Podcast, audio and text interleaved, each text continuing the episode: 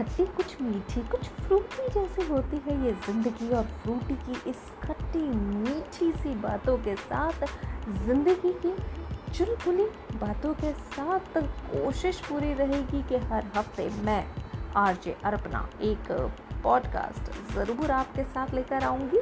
इन्हीं खट्टी, मीठी बातों के ऊपर ढेर सारी बातें करेंगे।